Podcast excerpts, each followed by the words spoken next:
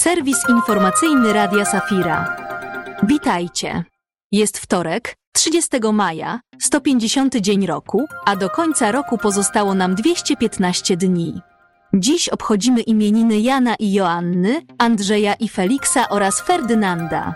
Życzymy solenizantom Bożego błogosławieństwa. Kalejdoskop historyczny.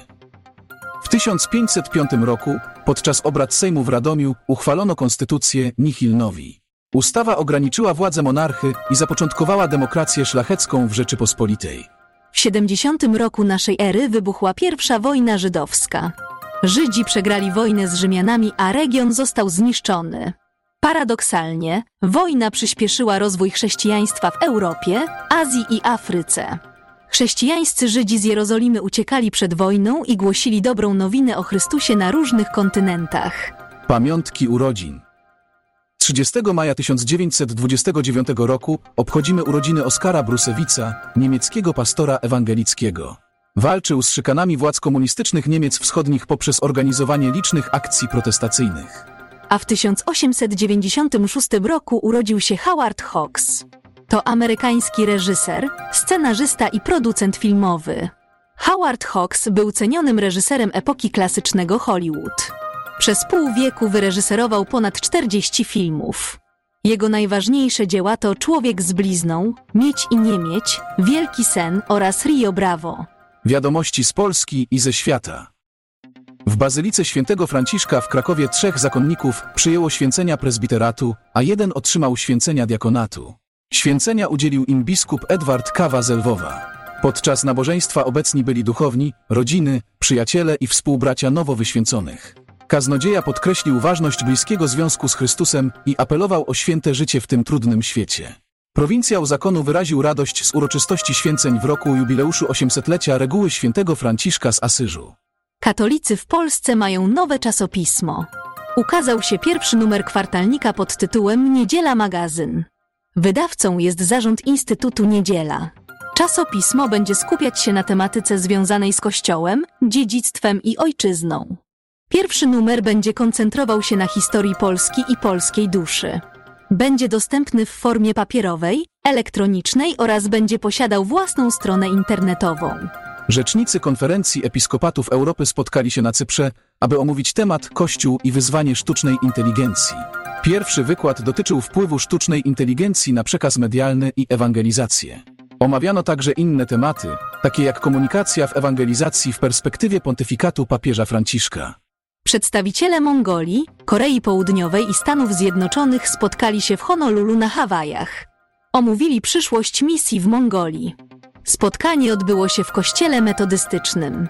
Podkreślono znaczenie jedności w misji i omawiano kwestie związane z rozłamem denominacyjnym. Misja w Mongolii obchodziła dwudziestolecie i zainaugurowała ordynację miejscowych starszych.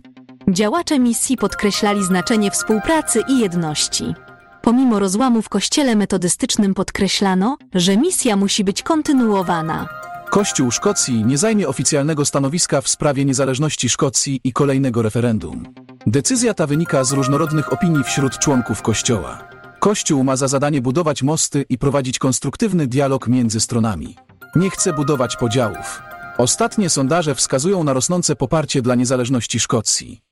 W Nowej Zelandii obchodzono tydzień modlitw o jedność chrześcijan.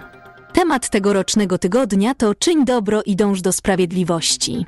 Chodzi o przypomnienie kościołom o konieczności walki z nierównościami rasowymi i marginalizacją. Uczestniczono w modlitwach podczas nabożeństw i spotkań ekumenicznych. Proszono o modlitwę za jedność chrześcijan w Nowej Zelandii. Rok po wojnie na Ukrainie, uchodźcy w Polsce czują rozdarcie między dawnym a nowym życiem. Centra społecznościowe Światowej Federacji Luterańskiej wspierają lokalną integrację. Oferują lekcje języka polskiego, wsparcie psychologiczne i szkolenia. Uchodźcy mają różne potrzeby. Niektórzy planują życie za granicą, inni tęsknią za powrotem do Ukrainy. Psycholog Iryna Karpenko wspiera ich w utrzymaniu więzi rodzinnych i w budowaniu przyszłości. Archeolodzy odkryli ruiny zaginionego kościoła w osadzie Rungholt, znanego jako Atlantyda Morza Północnego. Osada była położona w północnej Fryzji i została zalana podczas Wielkiej Powodzi w 1362 roku. Odnaleziono fundamenty jednego z największych budynków sakralnych średniowiecznej Europy. Według legendy, z zatopionego kościoła wciąż słychać dzwony. Czy życie w kosmosie istnieje? Odebrano sygnał od obcej cywilizacji pozaziemskiej za pomocą sondy Trace Gas Orbiter ESA. Sygnał przyjęły trzy obserwatoria. Teraz naukowcy próbują go zdekodować. W ramach projektu o nazwie Assign in Space zaproszono różne społeczności do pomocy w rozszyfrowaniu wiadomości. Być może jest to odpowiedź na nasze ziemskie starania, ponieważ w przeszłości wysłano w kosmos płyty z informacjami o Ziemi. Więcej na ten temat przeczytasz w serwisie internetowym polskiego wydania National Geographic. To już wszystko w tym serwisie informacyjnym. Zostańcie z nami. Niech Bóg wszystkim błogosławi.